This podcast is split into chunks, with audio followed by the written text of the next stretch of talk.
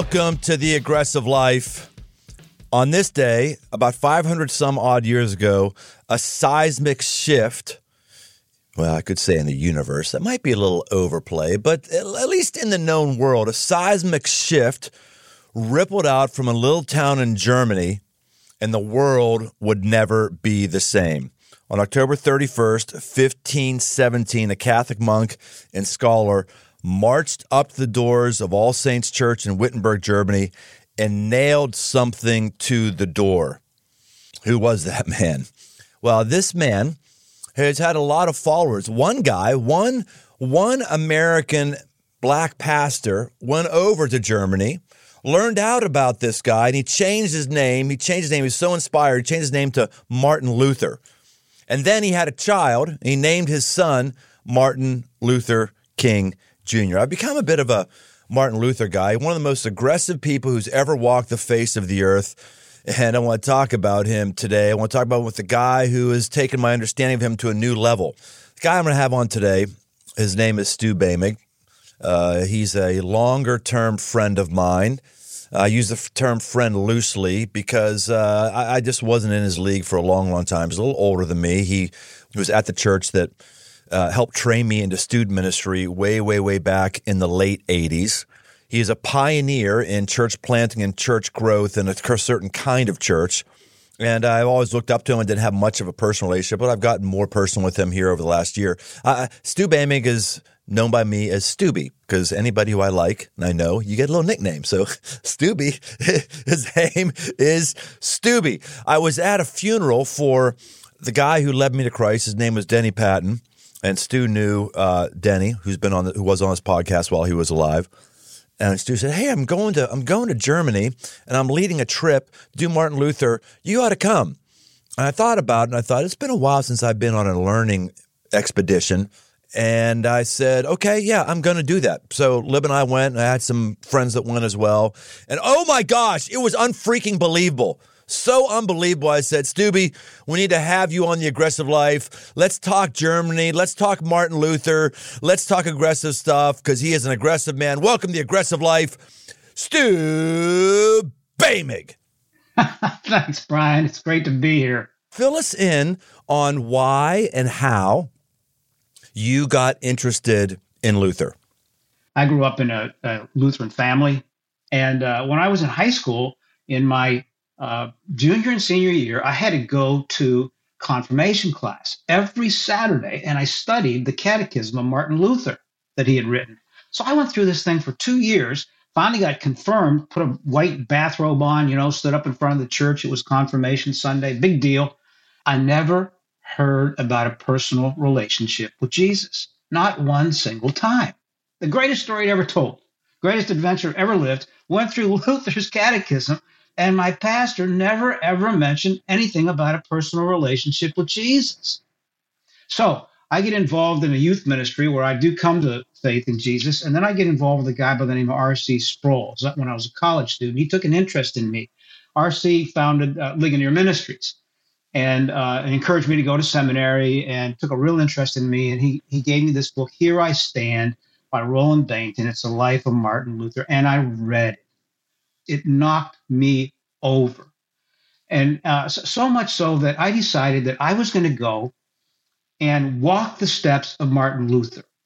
Now, there's a problem with the whole Protestant Reformation and the whole life of Martin Luther, and that's this it was buried for 40 years behind the Iron Curtain in East Germany in the GDR days, the German Democratic Republic. Not only 40 years uh, buried there, but it was buried under the regime of regime of uh, Adolf Hitler going from 1938 on through the end of World War II. I got to get in there. I got to figure out a way to get into that country. And I applied to our government for a visa of a learning uh, grant to be able to travel over there. And finally, after six months of working on this thing, crossed the border into East Germany as a, an American. Couldn't take any magazines with me, no newspapers, no Bible, nothing, just a backpack and uh, a duffel bag and I was going to go in there and I was going to find the life of Martin Luther. Hey, Brian, this this, for me was a bold move. I'm going to be cut off for two weeks from the known world. I'm going to turn my passport in every three or four hours or whatever city I go to to the Stasi, to the, the police there. They're going to hold it. They're going to tell me where I can go, what I can do, and when I should be back. I remember crossing the uh, the border into East Germany. I was detained there for two hours with soldiers with automatic rifles and dogs on the train, rifling through my stuff, intimidating me. So uh, finally, I get in there, and and and I want to find the places of Luther, but they're all locked up. They're all buried up. They saw Luther as a social reformer uh, at this time, the Soviet Union. I climb over the wall because I can't get in. I want to see the cell where Luther was. I climb over the wall by myself. And and when I was there, talk, talking about bold moments, I you know right there on the in the chapel is a gravestone laying flat in front of the altar of Johann Zacharias, who killed John Huss, who was a forerunner of Luther a hundred years earlier. He burned him. And that bishop's grave is right there in front of the altar. And Luther laid on it to be ordained with his arms outstretched in the form of a cross. And I, I, middle of February 1988, in a country filled with Soviet and East German police, I laid on that tomb face down in the form of a cross. And that was a defining moment for me. My life at that time was completely out of control, out of touch with my known world, my family, my friends. And at that time in my life, I'm experiencing these anxiety attacks, these panic attacks that would just sweep over me. And I'd never knew when they would hit. But when they would, they would paralyze me. But I was so convinced I wanted to walk into the steps of Luther that I said, the heck with the panic attacks. The heck with the I can do I can do anything for two weeks. I can survive it. So I went over there to walk in his steps. Now, why do we travel to places when when today we could Google them? Why do you go to the Holy Land? Why do we go to East Germany? I think it's because God created us as physical beings. And, and we want to be surrounded by the sights and the sounds and the smells. We want to touch things. We want to walk in the footsteps. We want to know what it was like to be there because all of that stuff is still there. And when we visit St. Mary's Cathedral high up on the hill in Erfurt over this little town of two story buildings, and you'll see how the Catholic Church built this great monument. You got to climb all these steps to get up there. I want to stand in that square and look up and see the awe and the power of the Catholic Church in 1517. I want to see the scale of the church the scale of the village. So I wanted to go there. And I think it's important for us to go to the places where God changed history. And ever since then, God changed my life. And I've been sharing that story and that place and those places with people since then. So, yeah, why did I get into that? Through R.C. Sproul, uh, the book uh, by Roland Bainton, Here I Stand, and my quest to want to stand in the places as a human being where God changed history. You gave a bit of that story uh, on day one when we went over, and I had no idea of the history of you actually going on a literal adventure. I, I like adventures, right? But my adventures are a bit more curated because I don't have to cross political lines, and I might not get, I'm probably not getting a shot unless some hunter is a bad shot from another way, county away with a high power rifle, right? I just was so mesmerized, like, my goodness, you're just going to go, I'm going to go behind the Iron Curtain and I'm going to find things and I'm going to look for things that are buried. Uh, that man, that was an aggressive move. I knew when you told that story, I'm with the right guy on the right trip. Yeah. Many of us don't know the life of Luther, or we've forgotten about it, or um, we don't see any relevance to it. And as we talk about this, there's going to a lot. Of, there might be a lot of Catholic talk. Let's just make sure we understand this right now: that up until 15, 17, 1550, 1580, whatever, in, the, in that time period, if you were a believer, you were Catholic. Everybody was Catholic. This isn't like cracking on the Catholic Church. This is more like cracking on the history of Christianity, the way all of us were.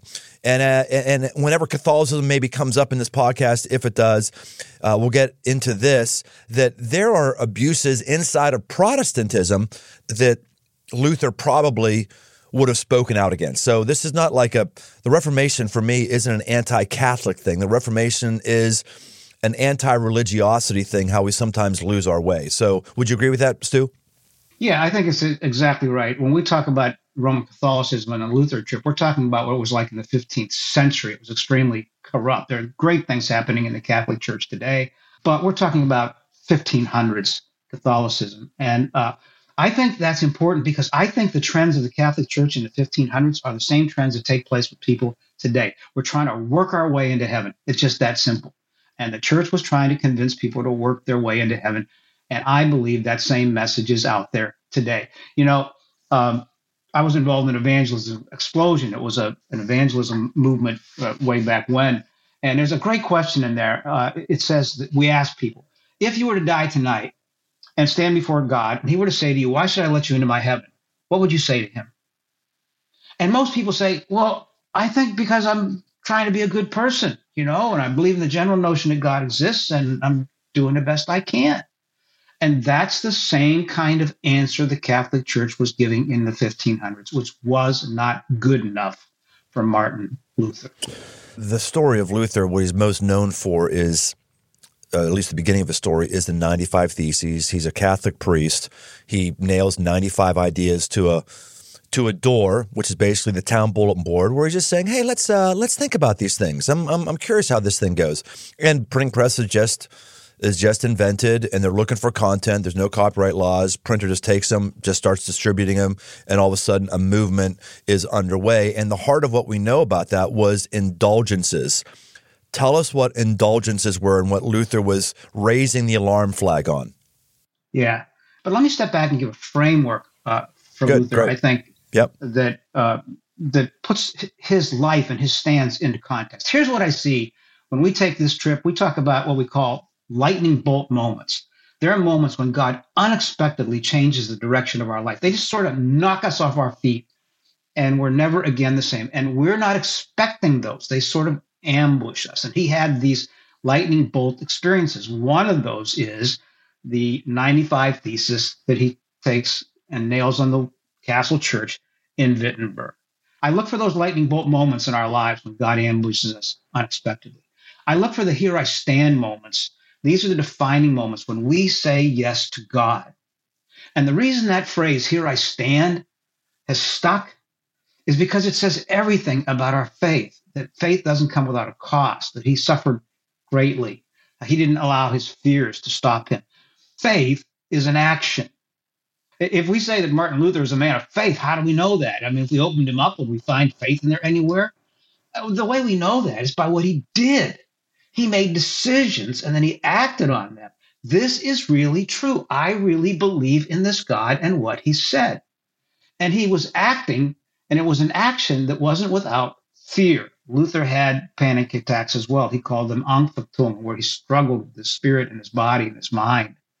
Uh, and and and he said that not only not only does that kind of brokenness and that kind of fear and that anxiety, not only does it happen to us in our lives, but he said it is necessary for us to come to a true understanding of who God is. That is where God speaks to us on our knees. And then we talk about these holy moments that Luther experienced, where we get unexpectedly ambushed by God to enter into his presence in a way we've never known before. Laying on the grave of uh, Johannes Zacharias in the freezing cold in front of the altar where Luther was ordained was a holy moment for me. I can remember that moment to this day. I'll never forget it. It sort of gets to the heart of the matter of who we are and what's important to us. I just want to paint that picture of the lightning bolt, the here I stand moments, and the holy moments as we get into the weeds. So, indulgences. Okay. We did a disclaimer about we're talking about the church in the 1500s. They believed in three things. One, purgatory. You have to understand these concepts they had a council, and they and the, at the council they decided that the church would teach that all who die are still imperfect, and they go through the process of purification. Now, certain saints, clergy, go directly to heaven. They've already been purified, but most of us, all of us, the vast majority of us, we go to purgatory to be purified. To enter into heaven, we have to possess what is called inherent righteousness. That is, that we must actually be righteous, be perfect. The church got this from uh, Matthew 5 48, where Jesus said, Be perfect as your Father in heaven is perfect. When he was asked, What does it take for me to get into heaven? He said, Be perfect as God is perfect. So the ultimate question of all history is how do flawed people who have made bad mistakes and bad decisions enter into the presence of a holy God without that holy God being infected or tainted by our fallenness. So the church says, well, the way we do that is we get purified. We, we get rid of our fallenness. The church taught that immediately after death, we enter into this intermediate state of purgatory. And the purpose of being there is purification. It's a cleansing by fire. It's sort of a holding tank. And you could spend, Brian, this is amazing. You could spend 10,000 years there waiting for enough merit or goodness to get out of purgatory. And this terrified Luther. He was filled with guilt and fear and anger. One of the priests asked him one time, Luther, do you do you love God? He said, Love God. I hate God. I fear God. I'm angry at God. He's going to send me to purgatory. So the question becomes, how do you get out of purgatory? And that's the second concept, indulgences. The primary means of reducing the amount of punishment in purgatory is by a purchase of indulgences as a means of purification. Hey, keep in mind, this all didn't have to make sense logically. It's what the church taught, and people just believe. Oh, and, they, have got so no, they've got no Bible to read. The average person doesn't have the, uh, and right. even even the priests, they're they're mainly preaching or speaking from Latin. The people the people don't know Latin, so it's not like, wait a minute, Romans three twenty three says there, there's none of that. Yeah, no, and and and as you know, ninety five percent of the population is illiterate anyway, and they're only hearing the message if it's preached at all in Latin. So they are clueless. So they're told about the this purgatory concept. So so where do the indulgences come from? They come, third concept, from the treasury of merit. That Jesus and Mary and certain saints were so perfect that they stored up extra grace more than they needed. And Jesus appointed the church under Peter to have the keys of the kingdom, the authority to draw from this treasury or collection of merit to reduce punishment. And Luther just could not allow his people to live under that kind of misleading by the church. It really angered him that the church was teaching this concept. So that's the concept of indulgences. Oh, and we still, you know, today we still look for ways to buy our way into heaven, right? Make deals with God, do good things, be be a, a, a good person. Maybe that's going to be good enough to get me into heaven. Luther's problem was he said, How good is good enough? And his answer was righteousness, perfection, purity. And he realized if I were to get to heaven, I can't be righteous. I can't be pure. I can't live without mistakes. Uh, he kept going to confession, and they kept saying to him, You're too serious about all this confessing of your sins. But Luther said, I know, but I have to get purified in, in this in this world. And finally, one time in his cell, one one night, he said, You know, I, I realized if I to get to heaven, I would need a savior. And that's exactly what God provided for Yeah, he wasn't this guy who was rebellious, wanted to rebel against the Catholic Church. I mean, he was an ardent follower of the church that day. He was he was he was in the elite, if you will, as a priest. He he just took it more seriously than anybody else, and he would punish himself and flog himself and walk up and down steps on his knees more than anybody else to try to purify himself. This wasn't a guy who's like tisk tisk. I don't believe this stuff. He believed it. He went after it. And then he finally realizes, man, maybe what I'm going after is wrong. And he puts those 95 theses up on the door, and a movement is born. What happens after that point, Stubby? Uh, he puts the 95 thesis on the door in Latin as a debate process. In other words, if you wanted to have a debate, you'd put your debate uh, qualifications up, what you wanted to deba- debate on a door. The Castle Church door was sort of the bulletin board of the day. And he challenged uh, the professors at the University of Wittenberg to a debate on indulgences. This fellow Tetzel was coming into town with pomp and glory and with the seal of the Pope and with this treasure chest of uh, uh, merit, and he was selling people this stuff. Not in not in Wittenberg because he wasn't allowed there because uh, wouldn't allow him in Wittenberg. But Luther's people were going to the other villages so that they could buy these indulgences for their family members who were in purgatory. That uh, Tetzel said, "You you know, put your ear to the ground. You can hear that little daughter of yours that died four years ago. Uh, she's screaming and begging for you to get her out of purgatory." And Tetzel's saying, "Here, make a contribution. I'll give you a piece of paper, stamp of the Pope on it you can get her out of purgatory. He is uh, he is violently upset at the church being robbed uh, of their money, these poor German peasants. And primarily, Pope Leo X is sending Tetzel to Germany to raise this money to do what? To build St. Peter's Cathedral. Well, Luther was just obsessed with stopping that process. He said, I'd rather give the money to the poor than to build a great cathedral. So, yeah, when, when they nailed those theses up there, uh, someone copied it in Latin, they translated it into German, they got it to the printing presses of Gutenberg. Man, it spread like wildfire in German throughout Europe. The people were saying, You mean we might be free?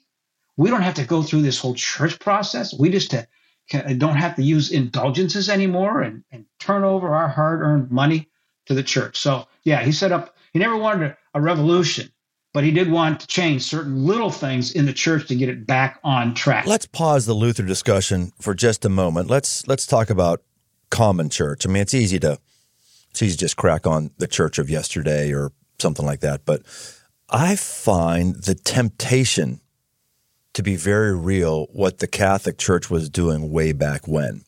Like any pastor I know, just about any pastor I love, I know, would love to tell people if you don't serve in the children's ministry, hell is a real possibility for you.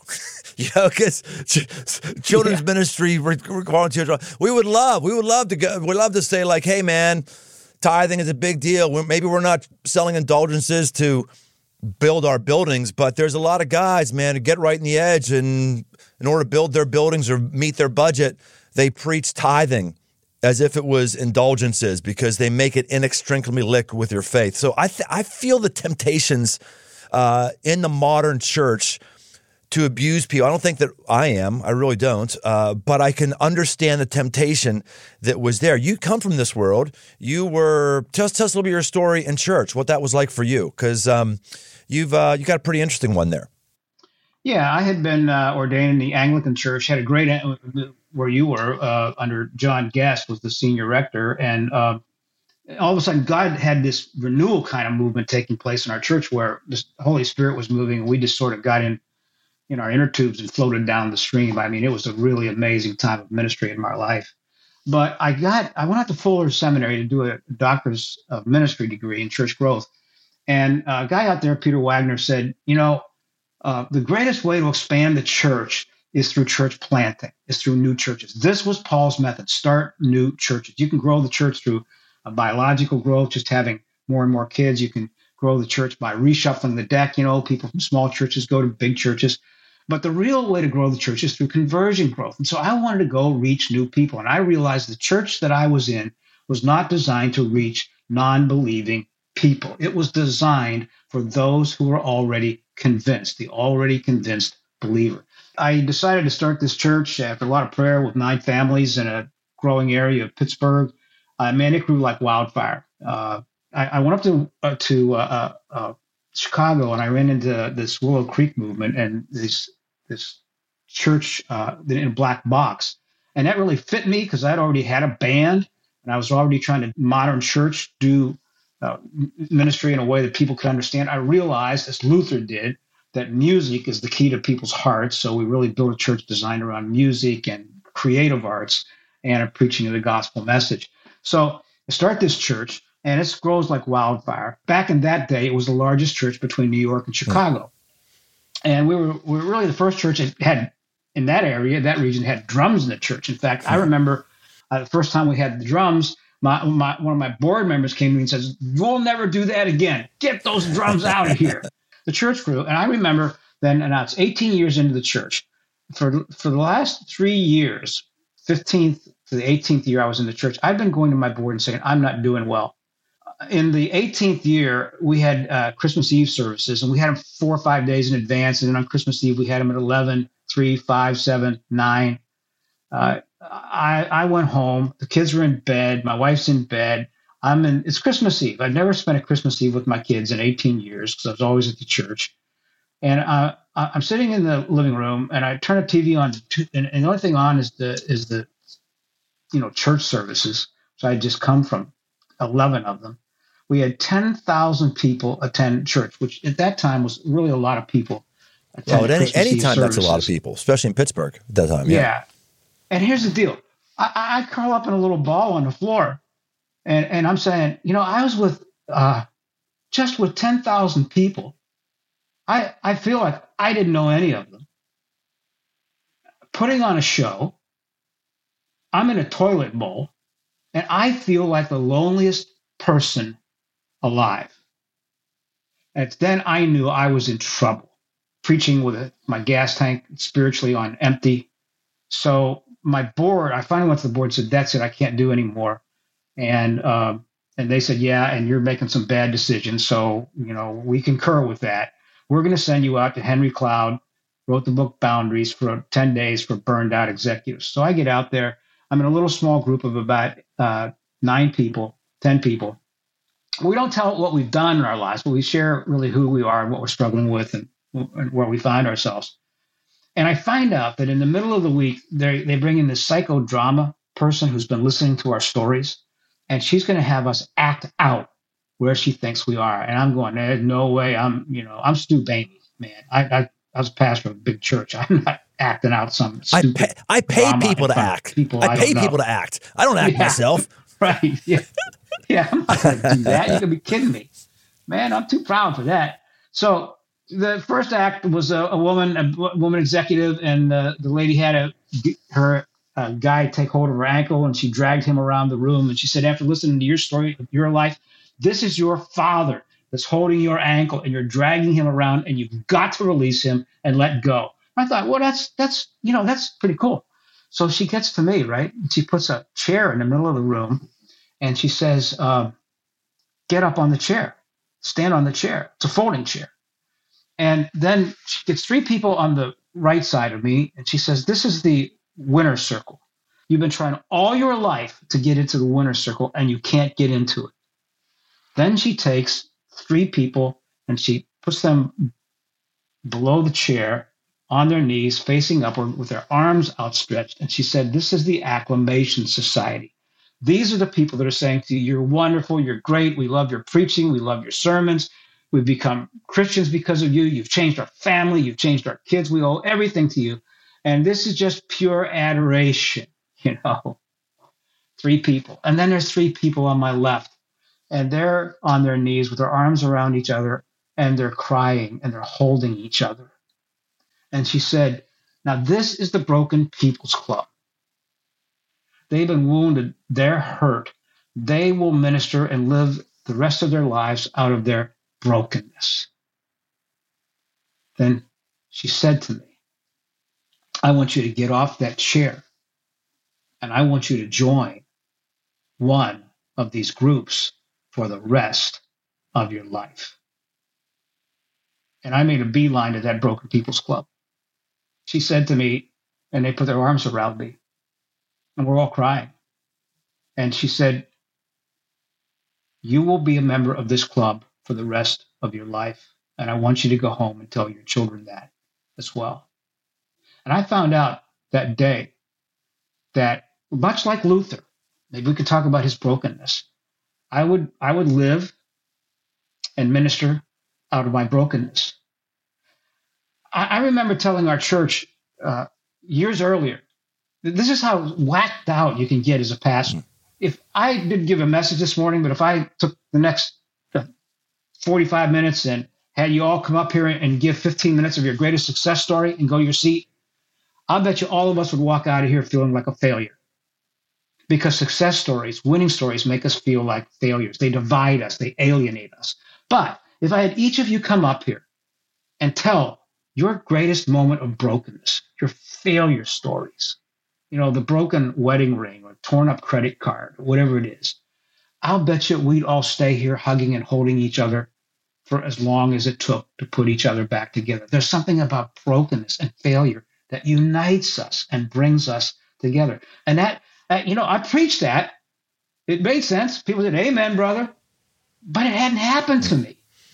You know, that's how crazy we get in the ministry. We could we could preach stuff. We get good at saying stuff, but then God's going to bring that sledgehammer lightning bolt moment and knock us off our feet. Yeah, we say we say stuff, but we don't live stuff.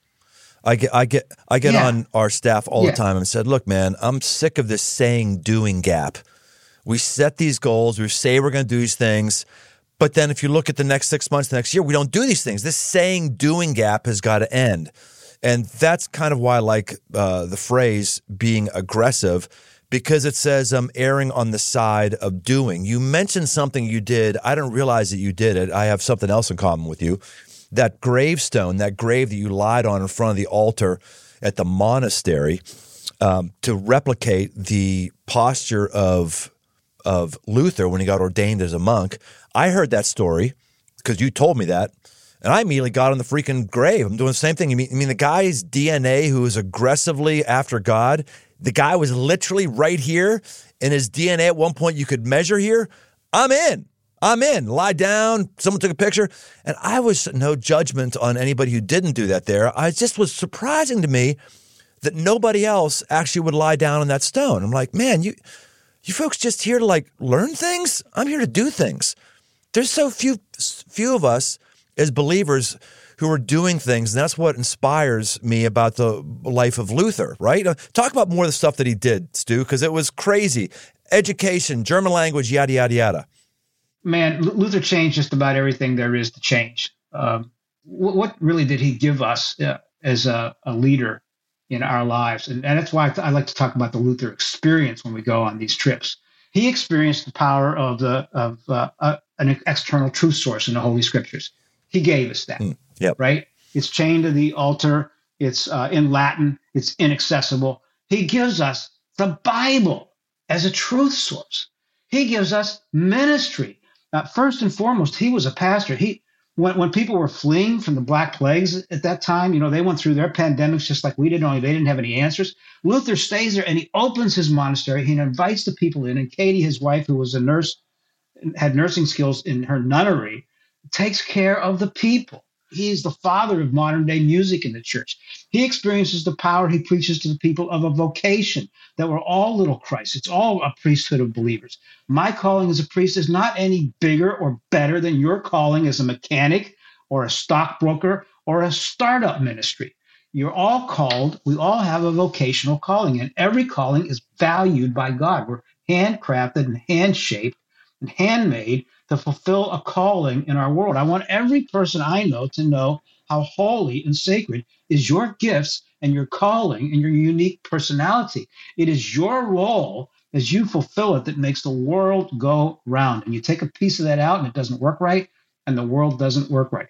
He gave that vocational calling to people. Hey, I love this part. He invents modern day marriage. He loves his kids. He adopts, he has six children, and they adopt four more, Brian in the middle of a reformation when the whole world's on fire. He is a family man first. In fact, I think, and when you get there uh, to Wittenberg and we get into the table talk room, then we get into the into the living bedroom where they all live together.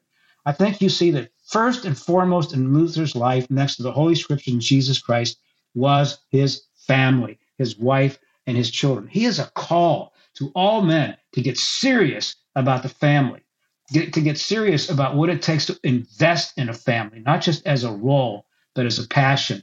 And, and well, investment. he adopts he adopts four kids. You said, I mean, the backstory of the four kids, which I learned yeah. from you. He adopts four kids because people are yeah. dying in the black plague 50% of the population gone right. gone gone he's adopting kids and this is what really hit me he's out serving people i could see today and i was convicted by this I could see today where if a, a plague swept through the country, sorry folks, COVID wasn't a plague. It was awful. Some people died sooner than they should have. It was I'm, I'm not it, it wasn't a plague. It wasn't like influenza where you're coughing one night and the next day you're dead. You know, it was it wasn't like the black plague where just sweeping through. It was uh, it was a different deal. And I could see if I was actually in a literal plague situation, I could say, well, you know, maybe the best thing for me to do is to keep myself healthy, keep myself separated from the masses, because, you know, Crossroads needs a steady hand at the helm, and I can't be putting myself at risk and maybe dying. That's not what he did. I mean, he got out and was, him and his wife were like wiping people's brow who had the plague. They were nursing, nurturing people. They lost kids, perhaps as a result of that. That's, man, that, this isn't some cleric who's an egghead. He's putting his life on the line. I love that and challenged by it. You know, you're exactly right because I have these feelings at times. You know, well, I got to protect myself because uh, uh, you know, it's like Shadrach, Meshach, and Abednego. Hey, well, we'll, we'll bow down, but in our hearts, you know, to the golden image, but we'll bow down. But in our hearts, we're going to be praying to our God. Because what good are we going to be to God if we're dead? Yep. Right? So the wise move at that moment is just to do a little head bow, you know, get that over, and then get back to ministry. Now, Luther's uncompromising. He is the uncompromising man. And he stays there.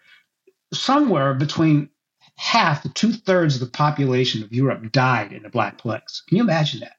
And and imagine there's no science. Nobody knows why it's happening or how it's happening or when it's going to stop. It just goes on and on and on. He lost friends, family members. He adopts four kids from relatives of his that had died. He takes them into his home. This is in the middle of the whole world is set on fire with the Reformation. How does he do that? The energy of this man, the, the uncompromising single focus of this man is overwhelming to me. It's the power of a life yielded to God, the son of a coal miner with a price on his head that yields himself to God. Today's podcast is brought to you by Athletic Greens. It's a product I use every day. I started taking AG1 because I don't watch my diet too closely, but I know that I'm getting all the vitamins, minerals, and nutrients I can, as well as hydrating with 12 ounces of water right off the bat at the beginning of the day. One scoop of AG1 has got 75 high quality vitamins, minerals, whole food source superfoods, probiotics, and adaptogens. And it doesn't taste like it. It actually tastes great. AG1 is a micro habit with big benefits. For less than $3 a day, you can take care of your health and invest in your future. It's recommended by professional athletes, health experts, and me. to make it easy, Athletic Greens is going to give you a free one year supply of immune supporting vitamin D and five free travel packets with your first purchase. All you have to do is visit athleticgreens.com slash aggressive life. Again, that's athleticgreens.com slash aggressive life to take ownership over your health and pick up the ultimate daily nutrition insurance. So go get you some and let's get back to the show.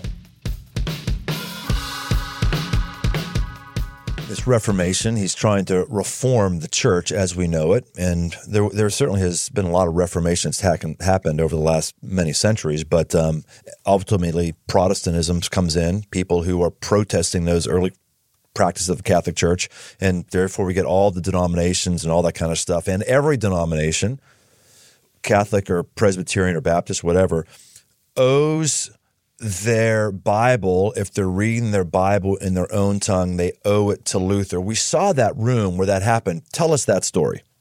This is his Here I Stand moment. I call those when I say yes to God moments. This is the moment again where he could have said, What good am I to God if I'm dead? I'll make a brief compromise here. It makes sense. Then I can go back. I can uh, I can go back and minister to my people, and I could lead them to Jesus. So he's called before this diet. What's a diet? It's a court uh, sent by uh, Leo X in Rome, and all the nobles of Germany are there. There's a desk in the middle of the room, and he is asked uh, if you are these your books. And he says, Yes, they are my books. And then he's asked only one question. He wants to debate, but he's only asked one question uh, Will you recant these books and everything that is in him? That word recant is revoco. He's asked one question Will you revoco these books at this diet, at this court? And Luther, he doesn't know what to say because if he doesn't revoke them, he's going to be declared an outlaw, and outlaws and heretics are burned at the stake. So he's going to get burned at the stake. He knows that just like John Huss 100 years earlier. So he doesn't know what to do next. And he's asked, Will you revoco? And he says, uh, I don't know. I need 24 hours to think and pray mm. about this. I'm unsure. I'm unsure. And so they grant him 24 hours, and that's where he goes and uh, and he prays this great prayer at the diet. And in the prayer, which we read the full thing on the tour, he goes back and forth. He wrote the prayer down for, for us to be able to read it. You know, God, where are you? Are you going to protect me? Are you going to be around? Are you dead? Oh no, then he gets, you know, faith again. No, you can't die. You'll be there. You've been, but but are you really there? I mean, I didn't plan on this. I I I just want to go back to Wittenberg and I just want to live my little life. God, I don't want to. I don't want to be up here. He says in front of popes and emperors. I didn't plan on that. I want the simple life. I want the easy life. And he goes back and he goes, no, but I, but but this is this is God's truth, and God's called me to do this. So he goes back and forth with those kinds of questions that we ask, and finally, um, you know, in his begging, God help me, Amen. God help me, Amen. After all, only the body is concerned; the soul is yours and belongs to you, and it is with you, and it will remain with you eternally. My soul is going to be with you eternally. I'm not going to compromise on this. God help me, Amen the next day, when uh, he is asked again what his response will be, he says to them, I, I, I, I can't compromise against the truth of the Holy Scriptures. It's wrong to go against my conscience. I cannot. So he says, and these this phrase, I cannot do otherwise. Here I stand. God help me. And finally, he has that here I stand moment that I say yes to God no matter what. We moment. went to a castle that has a room that looked like the room where he would have been saying those words, Here I stand. And in that castle, yeah. there's a room that where the first Bible was translated into the common tongue, which was German. And I didn't realize that he invented the modern day German language that still exists today. Tell us that story. Yeah, well, after the diet, he's got a free passage back to Wittenberg. Uh, and, but once he reaches Wittenberg, then he is declared is going to be a heretic, and uh, he's free reign. Whoever captures him uh, can burn him. He knows he's going to die. He's going back to Wittenberg, and the ruler of uh, Saxony, where he uh, lived, that's the state in which Wittenberg was located, has become a Christian at this point. And he comes and he sends some knights and some soldiers, and they kidnap Luther outside of Eisenach, Germany, where Luther went to school. And he hides him out at the Wartburg Castle. It's old, it's fallen apart, it's rotten, it's uh, uh, it's not worth anything. Uh, Frederick believes this is the last place that anyone would ever look for Martin Luther. He grows a beard, he hides out, he hunts for himself, and he's he's up there and, and this is another holy moment, you know, defining kind of moment in his life.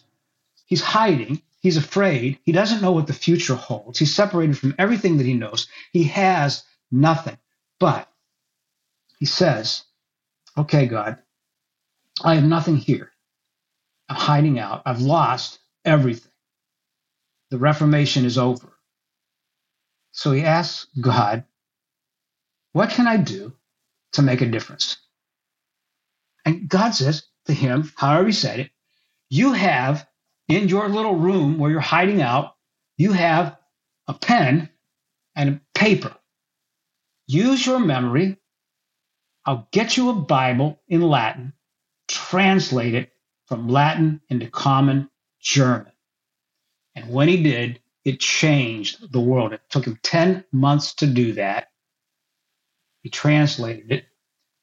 He got it out People got it to Gutenberg. They printed a thousand copies. It, the price was one cow. It was a very valuable thing. People couldn't read. So in the process, when he gets back to Wittenberg, he realizes he's got to start schools to teach the kids how to read so they can read the Bible, so they can teach their parents how to read the Bible, and they can read the Bible to the parents. So he starts the modern uh, school system. But oh yeah, just a little thing like that. Starts modern schools. Yeah, that, that, no yeah, big deal. Yeah, yeah, no big deal. But I got to teach these people to read. I mean, it's like it's like how God works when we least expect it, when we have nothing. I got a pen, I got paper. Okay, maybe God can use this moment. Maybe could you, God can use this as a holy moment to change people's lives. And you know what I loved about you laying on that gray stone there is if we don't look for these moments, they pass us right by. We never yeah. see them. Luther could have said, well, I'm just going to keep myself li- alive here. I'm going to get really depressed. You know, I'm going to drink a lot of beer. Hope nobody finds me. But he's saying, this is a moment. God can use me. What do I have to be used? A pen, some paper, and the inspiration of the Holy Spirit in my mind and my heart. Yeah. Amazing, man. I mean, you got all these Germanic tribes, don't have a very similar language, but different dialect. There's some discrepancies between them. And he just says, I got to invent a language here that all these people will understand enough to like their language and put the New Testament in that. And that's yeah. the standard for German today. That's what we know as German. Crazy. Yeah, right. He, he had to invent the church. Hmm. Okay. He gets back to Wittenberg. Um, all right. So now what are we going to do? Uh, okay, let's have a let's have a let's get together. Okay, what, what should we do? Well, I know we should do something we've never done. We should sing. we should sing some songs. Only the priests are allowed to sing. They chant in Latin. Hey, let's. I'll, I'll write some music. I got a guitar. We'll get some drums. You know, we'll get some overheads. We'll sing. People are singing first time in their lives. And he believes, you know, the gift of music to Luther was next to the Holy Scriptures, it was the greatest gift because it unites our souls and our spirits and our minds, one to each other, you and to me when we sing, and, and to God. So there's this triangle that takes place. It's really powerful. He understood that music had the ability to change our emotions in a heartbeat. You know, you know, you like motorcycles, I like motorcycles. I got a CD on there. Man, when I'm cruising down the road on my Harley and I put on some Doobie Brothers music, there's just this big smile that comes over my face. It changes my feelings and my attitude in a heartbeat. And he understood that the people needed to sing. It's a spiritual process. And they needed to preach. So, so he takes and he puts a pulpit up over the altar, signifying that it's more important. The preaching of the word is more important than the sacraments. How do we know about the sacraments? The word informs the sacraments. The word teaches us about the sacraments. So he says, okay, we're going to make preaching and teaching the major priority of the church service. I'm going to preach. And he preaches 2,000 uh, sermons in a short period of time, two times a day, six to seven days a week. Okay. And then we're going to have people get together in small groups and study the Bible, mm. you know, and we're going to have community because there was no community in the church. Uh, Christianity isn't a solo sport like the like the church has been telling us. It's a body of believers. It's a, it's people coming together in little platoons. So he invents that whole concept of the community of the church. I mean, this guy continues to invent and invent Let's invent marriage the way it well, ought to be. I think we're whetting people's appetite to say, oh, I got to look more into Martin Luther. Let me just uh, tell people what you're going to find. And I want you to speak to this, Stu. Uh, at the very end of his life, he penned some very, very negative things about Jewish people. Uh, uh sounds incredibly anti Semitic. Tell us about that. Was he anti Semitic? What took place there? Yeah, great, great question. Uh, most of his life, Luther supported the Jews and the mistreatment of the Jews by the church. As you know, the Jews were not permitted in the church. Uh, and, and Luther said, no, we should, we, he wanted to love the Jews and the Muslims into the gospel and into the kingdom of God. He really felt that was a possibility. At the end of his life, he wrote a pamphlet where he was really angry at the Jews and he was angry because, uh, following on the teachings of Paul, that they had rejected Jesus. He was angry that they had rejected now the gospel that he was preaching. And so he wrote this scathing rejection of the Jewish people. Now, you got to put this in context. He wrote 110 volumes of work. And about all those 110 volumes, there is one pamphlet that I think is like a, a Twitter that he sent out or a Facebook post that he would really regret if he could come back. In fact, I often say, he didn't say revoco when they asked him, "Here I stand." You know, will you revoke your teachings? But I think he'd come back and revoke that pamphlet in a heartbeat because it got him into a lot of trouble. And and and really, we hadn't heard much about that uh, pamphlet until the Nazis in World War II. The medieval uh, Europe was a whole different place and culture than we think of today, and uh, it was a hard times, and and and people killed each other and poisoned each other and uh, tortured each other and burned each other there were plagues, there were witchcrafts. It was kind of a crazy world. And in the midst of that, there was a great anger and fighting between the Jews and the Christians. And this really started in uh, 1096 with the First Crusade, when the Pope sent the Crusades to Jerusalem to free Jerusalem. He wanted to free them from not only the Muslims, but the Jews as well. So the Catholic Church at that time, around 1000, began to really reject the Jewish people. And that continued right through the period of Luther. So uh, Luther uh, is uh, trying to lead the Muslims and the Jews to Christ, and they're not coming. And he knows there's this whole atmosphere of this anger and this hatred towards the Jewish people in the Catholic Church. and the resentment, tremendous resentment in Europe towards the Jews because they controlled much of the trade and the banking and the lending. And so he's old and he's cranky and he's dying and he's sick and he writes this pamphlet.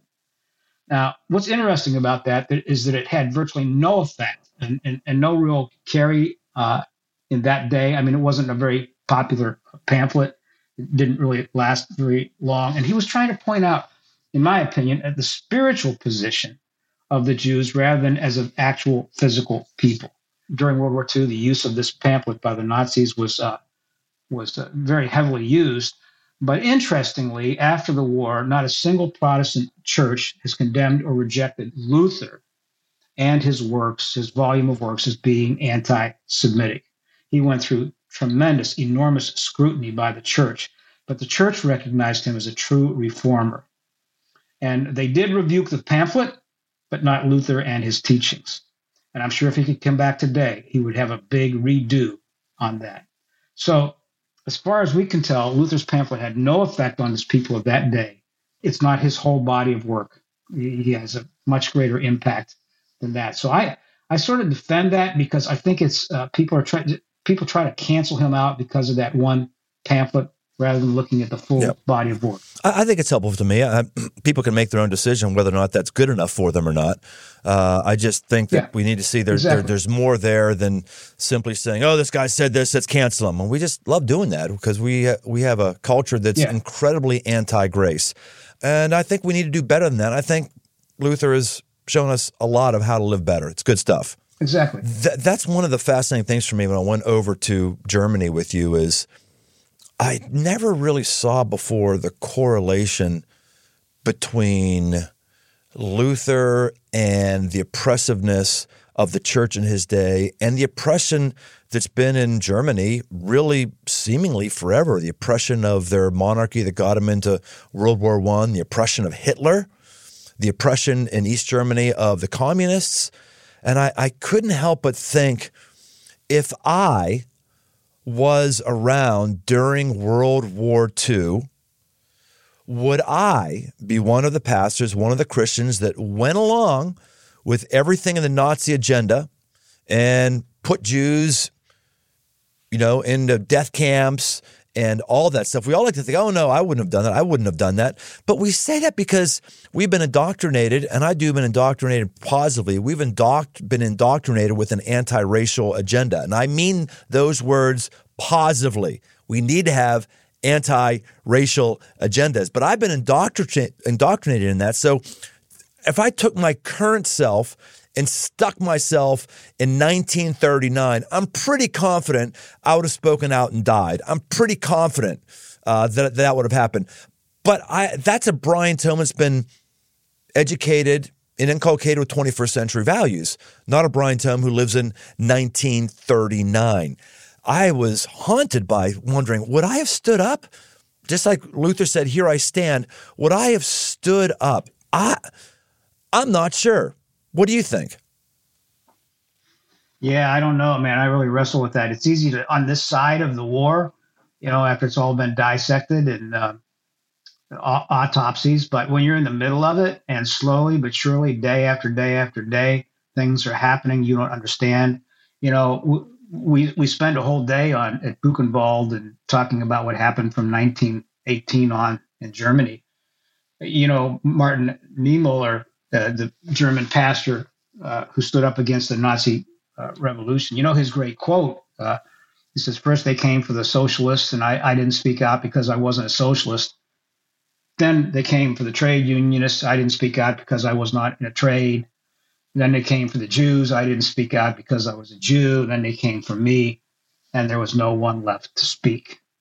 And, uh, you know, if you step back in that culture from 1918 on, I, I think um, it would have been very, very difficult uh, to speak out. I, I, I honestly, if they came from me and my family and my kids, it's one thing for me to say, yeah, I would have done that for me. Maybe, maybe, maybe not. Probably not. But um, you know, as you know, uh, Paul Schneider, you know, Dietrich Bonhoeffer, there were people that made amazing statements and gave their lives at a very early age with families for the sake of the gospel. Paul Schneider is a pastor I'd never heard of before at Buchenwald, which is a work camp, not a Yeah. death camp, which is Auschwitz, which I went there as well. But Buchenwald was a work camp. And Paul Schneider uh, was a believer. He wouldn't take off his hat during, ha- he- went into the work camp because he wouldn't raise his hand, Heil Hitler. And they said, You're out of here. You're going to the work camp. Goes to the work camp, won't take off his hat because on Hitler's birthday. So they're like, You're out of the camp. You're in solitary confinement. He goes to solitary confinement. He's standing on his bunk preaching out of his window as new inmates are bussed in and trained in, and he's preaching to them. So they say, No, we can't have that. So they put a metal box over his window so they can't hear him. Still doing it. They say, Okay, you're just going to die right now. I go, Man, again, people who are standing against the tide. Uh, um, Stu, man, I'm just so thankful I went on that trip with you. I'm thankful that you asked. I'm thankful that you've made the aggressive move in your life of learning about Luther and you're doing these tours. So just tell us, give us an advertisement for yourself. If someone wants to actually go and learn under the master and go on one of these tours or find anything more about you, how can they do that? Hey, thanks, Brian. Yeah, how can people get in touch with us? Well, as you know, I'm so committed to the impact that this trip has on church leaders and, and church people that I want to take as many people as I possibly can on these tours. And uh, I want them to see and smell and touch and learn all about this person that God used to change history. So here's how to get a hold of me. It's real simple. You can get a hold of me by email, stu, S-T-U, at thelutherexperience.com. And I don't mind you talking to me personally. Or you can go to our website, our landing page, and that is thelutherexperience.com. And you can fill out a little form there, and I will get back in touch with you. I am really committed to this trip. The best case scenario is a pastor or church leader taking their team with them to get vision and inspiration and energy and equip them for living the bold life. So, thanks for this opportunity to be able to share this story and this man and how God used him to change history and your life and mine. Stubby, thanks a lot, man. This is great. You built into us a lot. We went uh, maybe a little bit beyond our normal time, but it was worth it because you really pushed us. And hey, hey, folks, today you got a lot of history. You got a lot of church history. We probably more history than ever done here at the Aggressive Life. Let's just make sure we're real clear about something. We're not into giving you information. We're not into giving you interesting thoughts.